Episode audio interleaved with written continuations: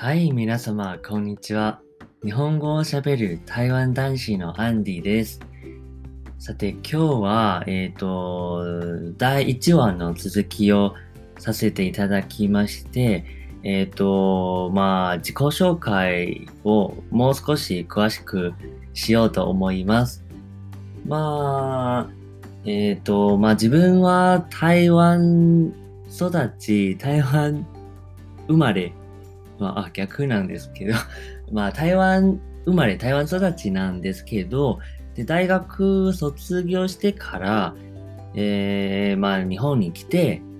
えー、まあ、仕事を始めたんですけど、まあ、つまり、えー、と、まあ、台湾で仕事をしたことがなくて、まあ、卒業して、そのまま、えー、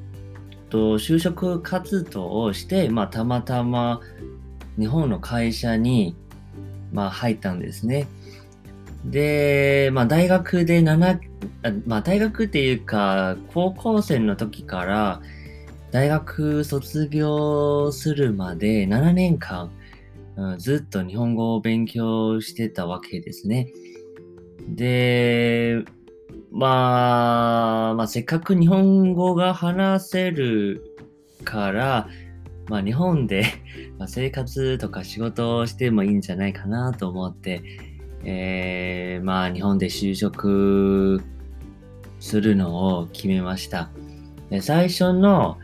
えー、2年間半ぐらいは、まあ、2017年の3月頃に、え、ー、と、日本に来たんですね。で最初は大阪のホテルで、えっ、ー、と、まあ、フロントスタッフみたいな、フロントで、えっ、ー、と、まあ、接客とかしてたんですね。で、そのホテルで2年間半ぐらい働いてて、その後、ちょっと、まあ、転職したんですね。で、転職をして、今、まあ、去年の11月ぐらいに、千葉に引っ越してきました。千葉に引っ越してきて、え、ー、と、まあ、今はちょっと、まあ、成田空港の方で、航空会社の方で働いているんですね。で、えっ、と、まあ、ただちょっと今、やっぱりちょっと、えー、コロナの影響で、いろいろ、まあ、大変ですけれども、仕事も結構減りましたし、まあ、給料も、まあ、まあ、8割くらいは、まあ、もらえるんですけれども、まあ、やっぱり、まあ、生活には、まあ、ちょっと大変な部分もあるんですよね。まあ、皆様も結構大変だと思うんですけれども、えっ、ー、と、まあ、特にサービス業とかの方ですし、まあ、ホテル、旅行に関する、まあ、お仕事をしている方も結構大変だと思いますし、まあ、そうですね、コロナが収束するまで、えっ、ー、と、まあ、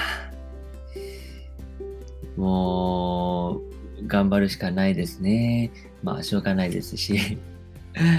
はい。では、まあ今日はちょっと短いんですけれども、うーん、まあ、これでちょっと終わりたいと